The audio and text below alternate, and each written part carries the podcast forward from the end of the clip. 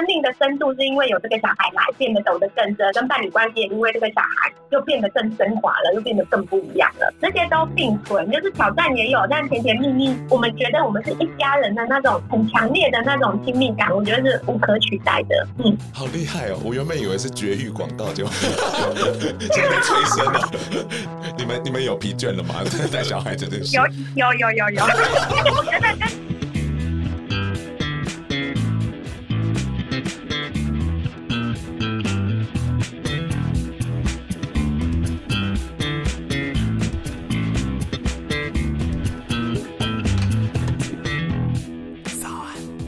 片头片尾曲由涂松玉制作。不管懂林都要骂声干，同志收养小孩干干干。早安，欢迎来到最新一集的早安林娘。没错，我们今天要讨论的题目就是同志收养。家庭是全世界共同重视的价值，但在同婚通过后，同性恋竟然不罢手。今年台湾又通过了同志收养的法规，这群同性恋会把小孩教导成同志啊。我们今天就来讨论这一题，那这题很困难嘛，所以我们就先请我们很重要的单位代表。嗨，各位听众朋友，大家好，我是同志热线的工作人员叶芒，负责同志收养法规推动跟游说的工作。好厉害，你没有很厉害啊，没有人物，没有，只是一直去想办法让立委愿意过。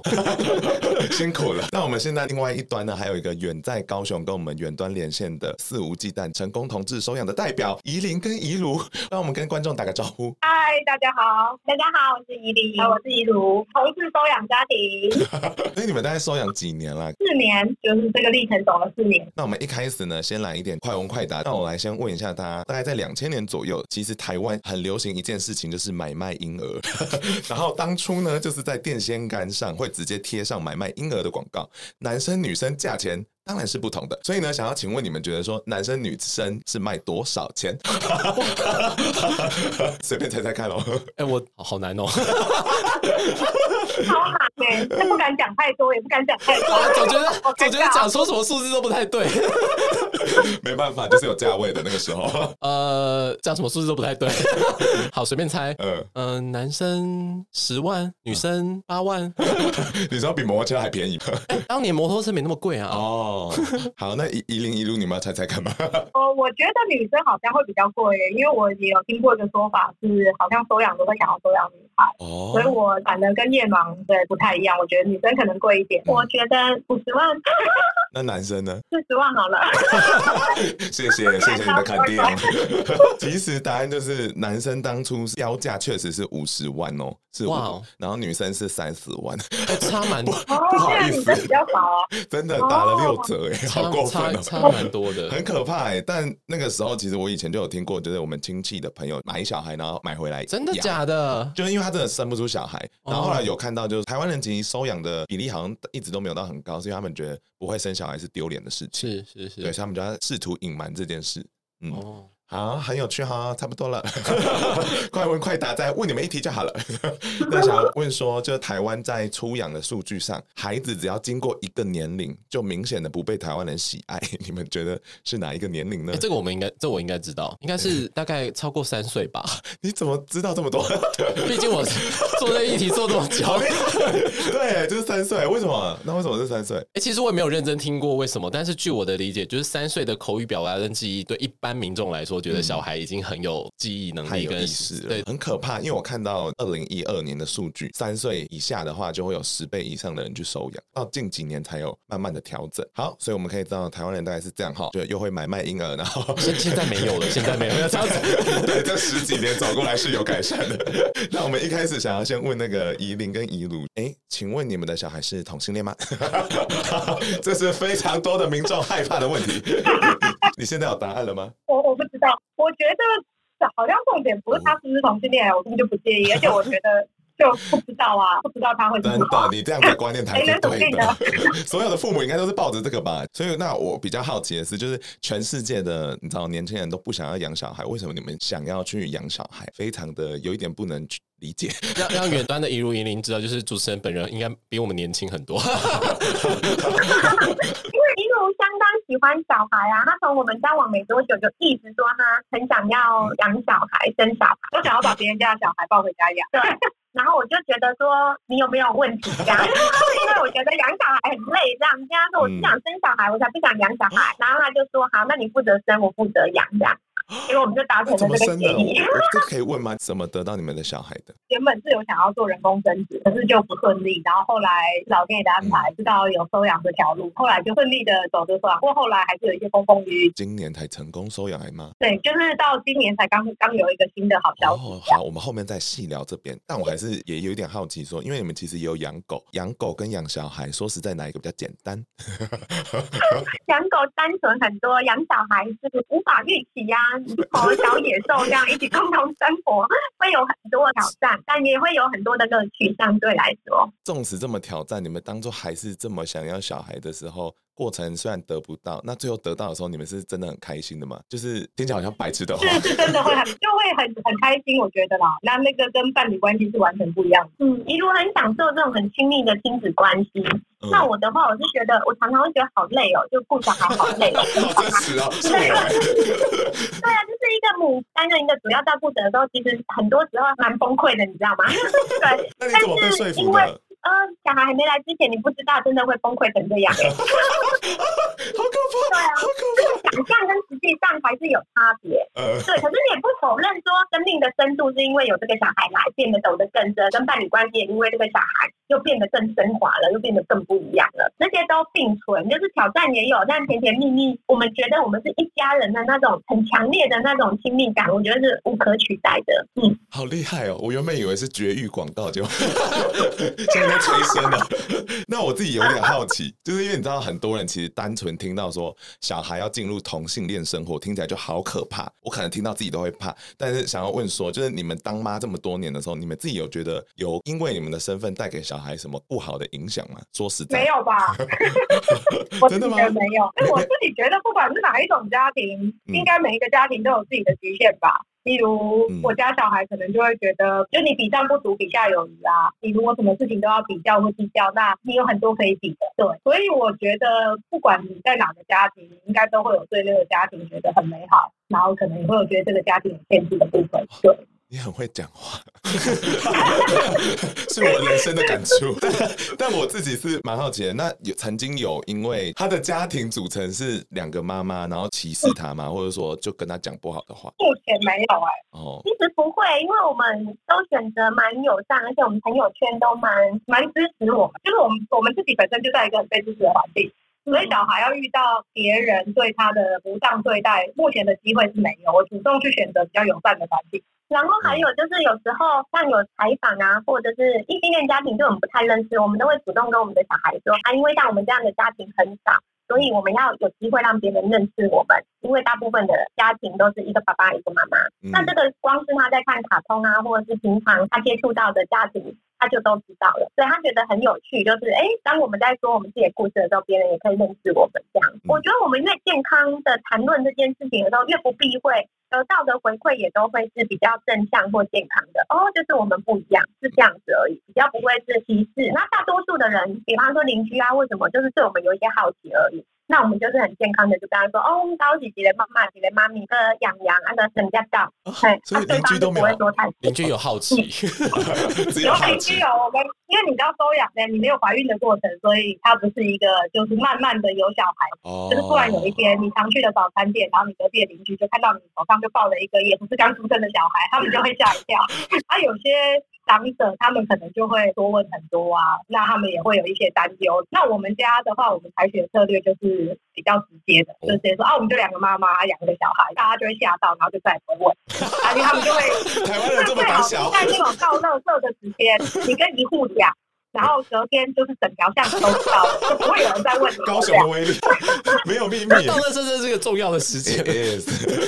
就是我觉得开诚布公第一点要很有勇气啊，可是我觉得只要第一步过了，后面就不会有人再来问你的。真的、哦。然后反而是他们会来问说：“哎，你妈妈、你妈咪或什么你家人？”他们会搞不清楚，不过没关系，反正他就知道我们家没有爸爸。然后他们就会自己发明叫法，啊，那个林小姐啊，那个陈小姐，他们很怕叫错啊，他们搞不清楚。他们很友善，年纪比较大的那种，或比较年纪那一个，他们算是好邻居。可是你刚有提到说有一点质疑的地方，最常听到的质疑是什么？好像不会直接来攻击我们说有什么质疑，对收养可能也不是很了解吧。就同志家庭要有怎么有小孩这件事情，他们会比较好奇，是自己去生的吗？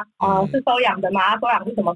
我们遇过最直接问我们的就是说他从孤儿院收养的，就是这样。他们对收养不了解，不知道现在的收养是要透过机构去媒合，而且不是用钱买，不需要刚刚讲的什么30万50万啊。你如果条件不适合，你再多钱现在也都买不到，这样就是没有办法用钱买。对，好厉害哦。那我自己想问哦，其实在台湾同婚今年通过这个收养的法规的时候，这中间对你们来讲的困难是什么？之前的74大专法，它只有伴侣要共同收养子女是亲生的子女法。那因为加了亲生这两个字，就对我们来讲，我们就是无血缘关系的收养。过去的4年的这个状态是，只有我有侵权，伴侣跟小孩是法律上的陌生人啊。这个就其实会很麻烦，就比如说要去卫生所签什么资料，或者是小孩要看病，那你就都只能委托其中一方去带。那我们之前甚至会讨论到一个状态是，假设我因为意外或者是什么状态离开这个世界了，那我的小孩跟我的伴侣是没有法律上的关系的。可是明明就是在收养的时候，我们两个其实也结婚了，也登记了，这样的矛盾状态，住在同一个屋檐下，然后大家好像都有关心，但全部没有被全部绑起来的感觉。对对对，目前的状态就是这个就解除了这样。对。那我想要问夜盲说，当初就想出一个完美的计划，就是说如果我朋友怀孕的话，那我就跑去跟他结婚，离婚的时候再把那个小孩带走，然后再跟我的男朋友结婚，他就可以合法继承我的小孩，算继承吗？收养我的小孩，对不对？你跟编剧，你跟一个女生结婚，然后因为她怀孕了，所以呢，她生下来那个小孩子，你是父亲，对，我是法律上的父亲，但说不定我不是。然后这时候我们就离婚，然后我就把那个判给我，你说监护权给你，对，然后我再去找真正的男朋友结婚，然后他是不是就可以拥有这个小孩，收养这个小孩？抱歉，好困难。不会，可以，其实是可以的，可行的吗？可行是指说之前的同婚专法是一方可以收养他方亲生子女，假设那个孩子是你的亲生，对对对。你的下一任那个老公就是收养你的亲生小孩啊。同志家庭有一些家庭他们是用人工生殖的方式，所以有一方可能会是亲生的所以像这种家庭的话，在之前的那个法规里，非亲生的那一方是可以收养那一个孩子。那很贵，我记得好像800万起跳，人工生殖，对啊。男伴侣代理孕母的大概6到8啦，很贵，很贵。去美国的话，哦，对，所以那女伴侣当然就不用提供自己的，对对，女性这个时候是有些优势的，因为如果状况 OK， 她可以自己生嘛，对，所以她只要找捐精，对，精到国外大概不到100万吧。哇，男同性恋好贵，收养这个过其实。觉得对一些男同志伴侣蛮友善嘛，应该说不是所有男同志都有那个条件可以去用这个方式，这样子代理孕母这个方式，因为那个费用真的是太高昂。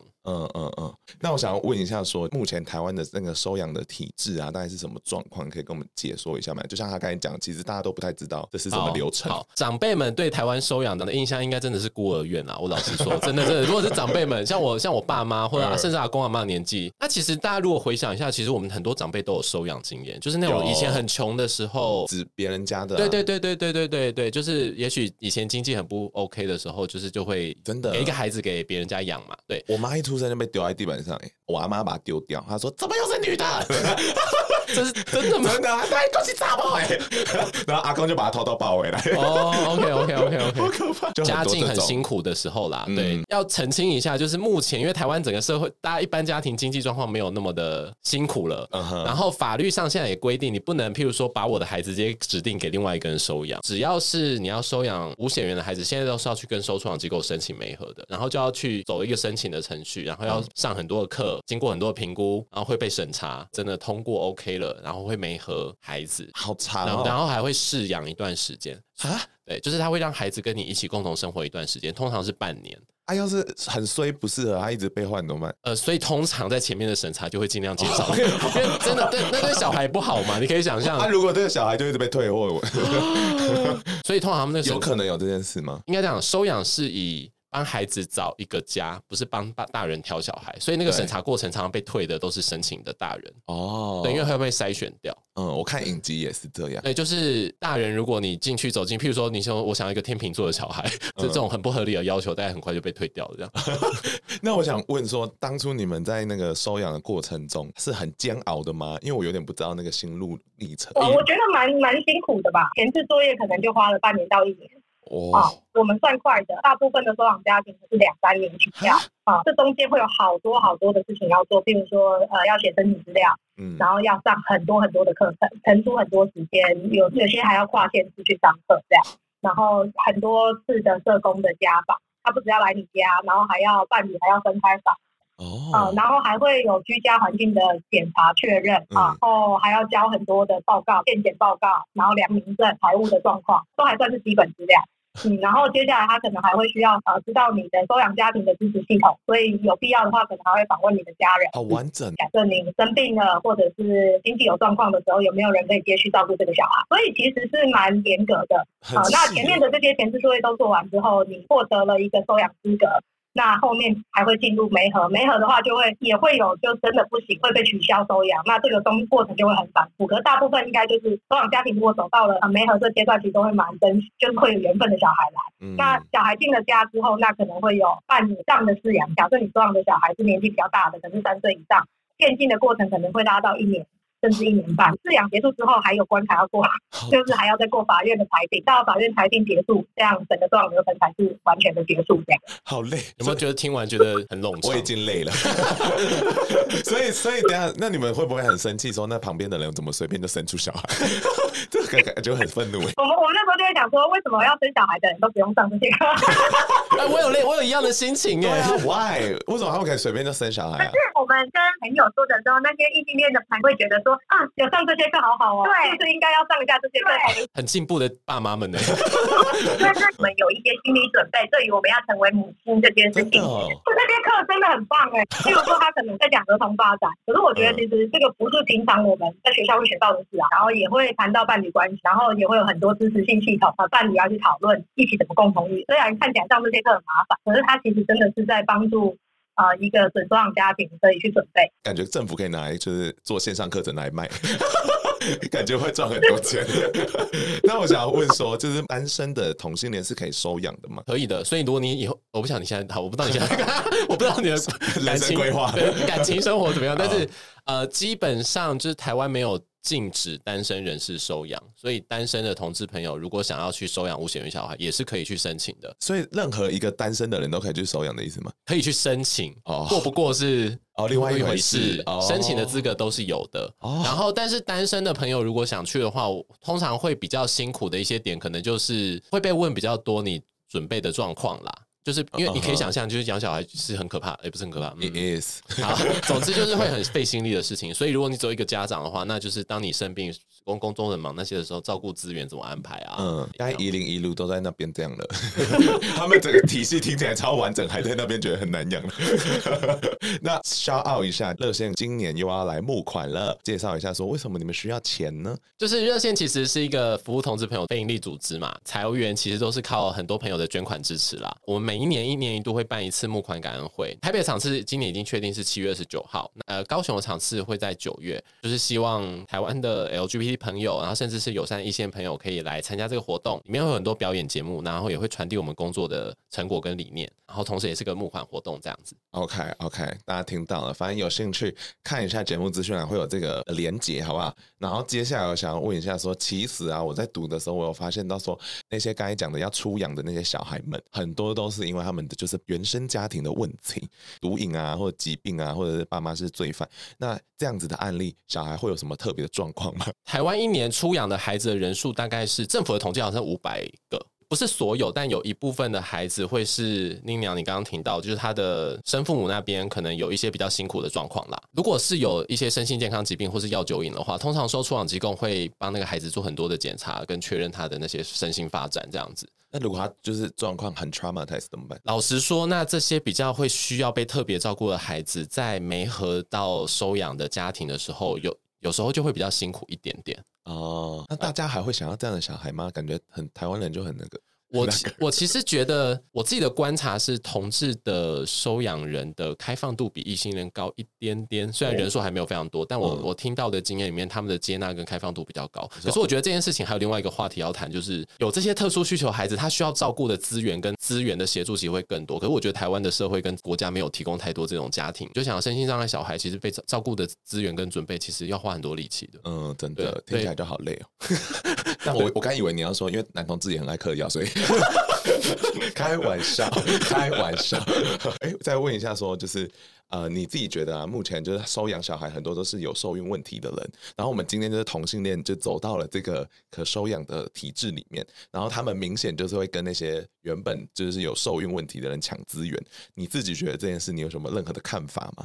其实没有抢资源欸，没有啊，因为500个小孩里面其实好像据我的所知大概都送不出去啊。对，真的假的？不到300个会在国内成功被收养，剩下200多个常常被后来就被迫要去送到海外，如果孩子年纪越来越大他就不会进收养家庭，然后就会进所谓的那种安置机构了。哦，对，从在安置机构里面长大，所以老实说数量没有多到就是 match 到我们所有的出养的孩子，所以并没有抢资源。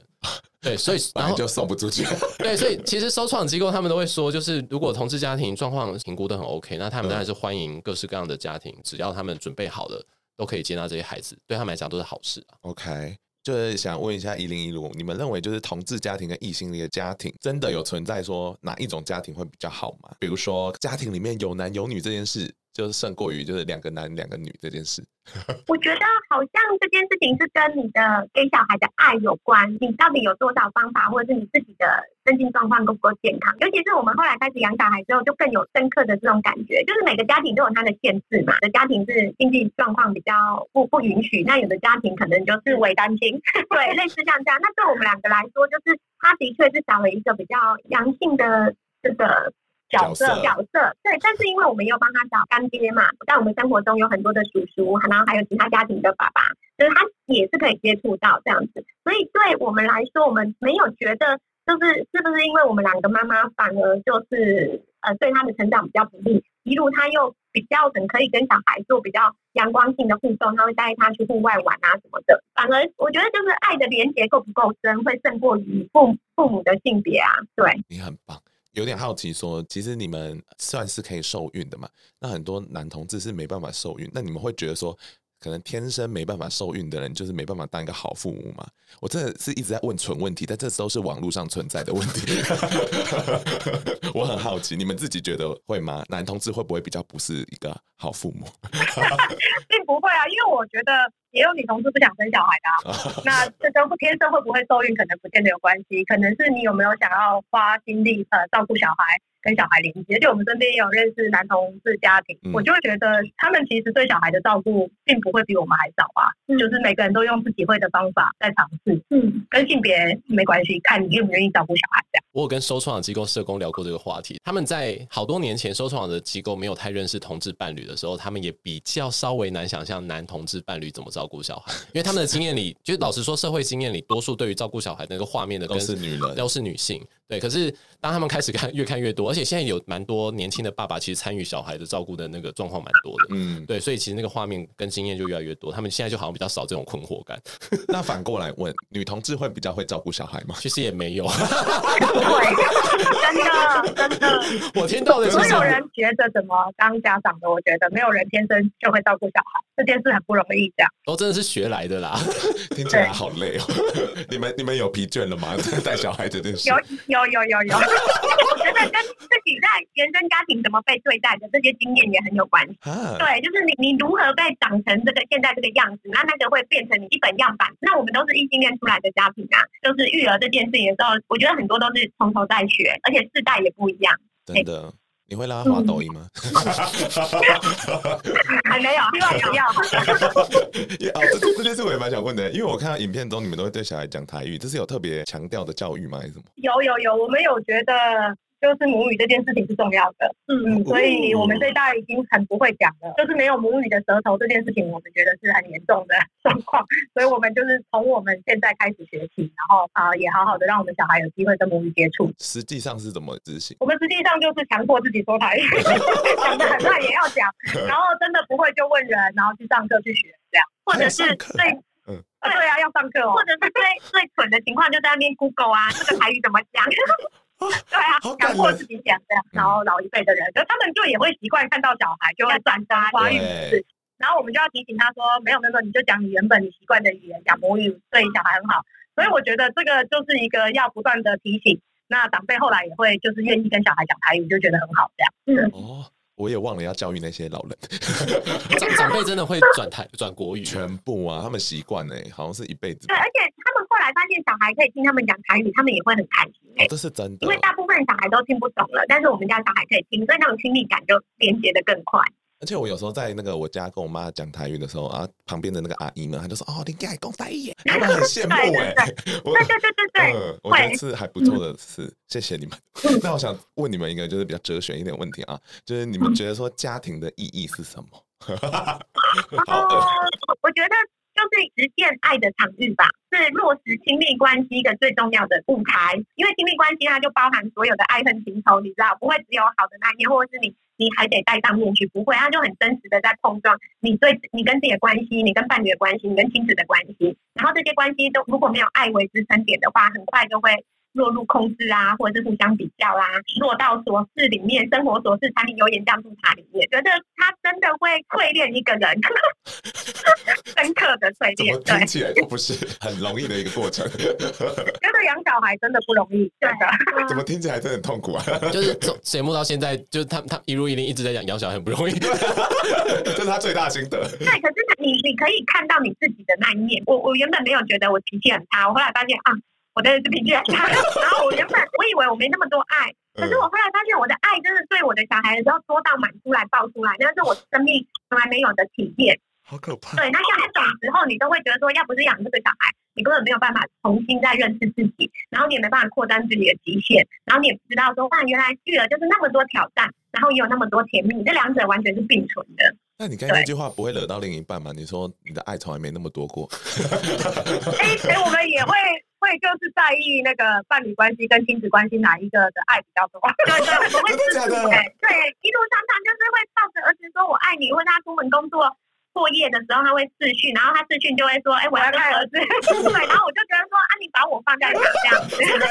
对，我觉得头2年争吵蛮多，然后这1-2年我就慢慢的就是我会一直跟他抗议，然后我跟他说，伴侣关系一定要摆在亲子关系前面，不然我们会就是怎么讲，就是有些序位就错失争吵，然后又和好，然后又确立彼此在对方的心中的重要性。那现在是算是找到平衡的这样，对，就是伴侣关系一定要大过于亲子关系这样。加油！加油！就是我觉得这是一个从2人世界毕业的感觉。那你们还会建议大家去？就是拥有小孩嘛，也不是劝生劝养，或者是劝退之类的。我觉得就是每个人可能要想清楚自己要的东西是什么。对，如果你真的很想要，然后其实这条路也没有你想象的那么困难。那你如果真的不是自己真心想要，然后是基于社会压力或者是有别的原因，那我觉得就不要违背自己的心意这样。因为我觉得这真的就是一个人跟人，他好像不是能退货或者是可以反悔的事情。对，他就是一个很慎重的决定。那你们会觉得说那种好像有一点想要的人会有一点想要吗？对，有一点点嘛。我觉得只要送出申请收养程序的申请的时候，你真的会每一步都会开始更认真思索这个问题耶。所以真的就可以去送这个申请，然后在每一个访谈的过程中，你会更加的知道说这是不是你想要的。只要你很诚实的去面对自己的这个状态，成为人父或人母的这个责任，我觉得就没有问题。当然一定会有不会的嘛，或者是困难的，然后我们要学习怎么当一个可以好好连接爱跟传递爱的一个父亲或母亲吧。领养我，我不要我妈，这才是我要的家。很感人。那我想要问那个夜盲，就说你看了这么多家庭，那你自己会觉得说正在准备过程中的那些人，你会想对他们说什么？其实我刚刚听1如1灵在讲那个怎么想当为人父为人母的，其实我内心每次听到这些都很感人。那个感动就是说，就是好像当爸爸妈妈应该要意识到，就是我有了孩子之后，他是对我来讲是一个人生功课，我会在里面开始有一些挑战跟学习，然后不是把孩子当作是我的拥有品，或者是他要变成我的某种模板出来的样子那些东西，可是难免这件事也超难啊！你怎么可能对小孩没期望？对对，就是我们都要去练习说，就是你的孩子不是你的孩子嘛，对对对。但是我觉得，如果有越来越多的爸爸妈妈可以有那样子的心态跟准备的话，我觉得那个亲子关系应该越来越会是更好的嘛。嗯，哎、欸，但我很想追问那个1016说，你们刚才讲的那个，就是你们对孩子的期望，然后。你知道，如果他真的跟你知道，我觉得这个就会是不断会去碰撞啊，就小孩到底是你的物品，还是他自己？我们都当过小孩，不想要被别人雕塑，不想要被别人当成一个工具嘛。所以我觉得，其实父母就是真的最大一个功课，就是怎么让小孩成为他自己，就是在那个碰撞里面去思索最根本我们到底要的是什么，然后去调整做法。我觉得就是很清楚知道说，哦，我期待小孩怎么样，小孩这个个性、这个状态。这个表现是我喜欢的，可是跟他自己本质里面是不是这样的小孩是两回事。所以有时候是，洋洋会有一些特质的展现，那可能是我不喜欢的，但一如他很欣赏。那有时候刚好相反，你可能不喜欢，但我觉得这样很好啊，等等的。所以你就会很清楚说，偏好跟你的期待才有相关，但是期待跟小孩本质是无关的，就是要去分清楚这件事情。那只要你分得清楚，你就知道说，啊，好吧，这是我的期待。但并不是小孩这样才代表好或不好，对，拜托收养我，不可能，你超完美，你们好完美，这是标准的教科书答案，很厉害耶，只能用讲的讲成这样，可是生活里面就是跌跌撞撞，真的。每一个人在经历这些事的时候，都会有很多的挫折，都会有很多的不知所措，对，这、就是很正常的。这样，可是我觉得知道这件事情的确会帮助我，我才不会把小孩就是变成我自己想要的样子。嗯，对，那过程其实本来就很不容易，对啊。嗯，你们很棒。那你们最后可以对那些想要做父母的人说点话。哎，如果还没有小孩，准备要有小孩的人，我觉得可以赶快去约会，吃火锅啊，看电影啊，该想干嘛就去干嘛，因为这件事情在小孩来的头几年应该都没有机会做这件事情。那你们有做到了吗？基本上头几年，小孩3岁以前你是不可能到餐厅吃饭的，比较辛苦，很辛苦，就是要有心理准备，就是要小孩很稳定的状况下。但通常3岁前就是又瘦这样子，会真的有很多限制啊，你也不可能半夜出门啊，或者是说什么看午夜场电影这种事都不可能干，是自己真正想做的事情可以先去完成它。嗯，然后有小孩的头几年可能。小孩就会被摆在优先秩序这样，嗯，对，然后只是慢慢的也会把这个优先秩序做一个平衡跟调整，因为当如果只有生活都只有小孩， oh、那伴侣关系会其实很糟糕，然后也会很不平衡， 所以就是要再慢慢的拉回来。所以我觉得好累，我懂了，对啊，你还要上班，还要照顾另外一半，还要照顾一个不会动的东西，天哪，是太会动，是太会动，是太会动。我想要对父母。就是最大的谏言嘛，我觉得就是要无论如何就要先学会照顾自己。哦，对，就是这件事情一定要在小孩出生之前，或者是就是来到你身边之前，就一定要学会的。要不然你到时候你会蜡烛2头烧3头烧，然后烧到最后你就会觉得很崩溃的。所以我觉得怎么照顾好自己这件事情是蛮重要。那我从一个女人的身份要转为一个母亲的身份之后，我第一件做的事情就是去咨商，所以我咨商的。4-5年来都没有断过，因为对我来讲，就是它就是可以成为我一个心理比较健康的一个支持的系统。因为我刚才想一想，你们这样讲，我下班到家我就只想滑手机。对啊，怎么有办法做这么多事？对啊，不可思议，真的。但是，那你大概有预期说，想要到几岁之后，你们才可以拥有更多自己的生活吗？其实我们现在应该就算是慢慢找到平衡啦。有想做的事情，那就是去找资源，然后。想办法让我们自己的渴望跟照顾小孩是平衡的。我还想说一件事我对于同志有小孩的家庭来说，我觉得最重要的是不要因为我们是同志的身份而对小孩太过要求或期待。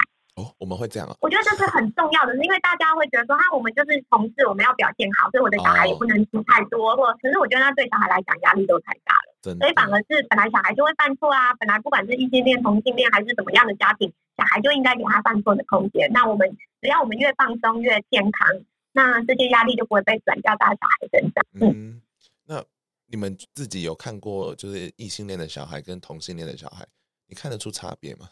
看不出来啊，一直在问出问题，这些都是网络上的问题。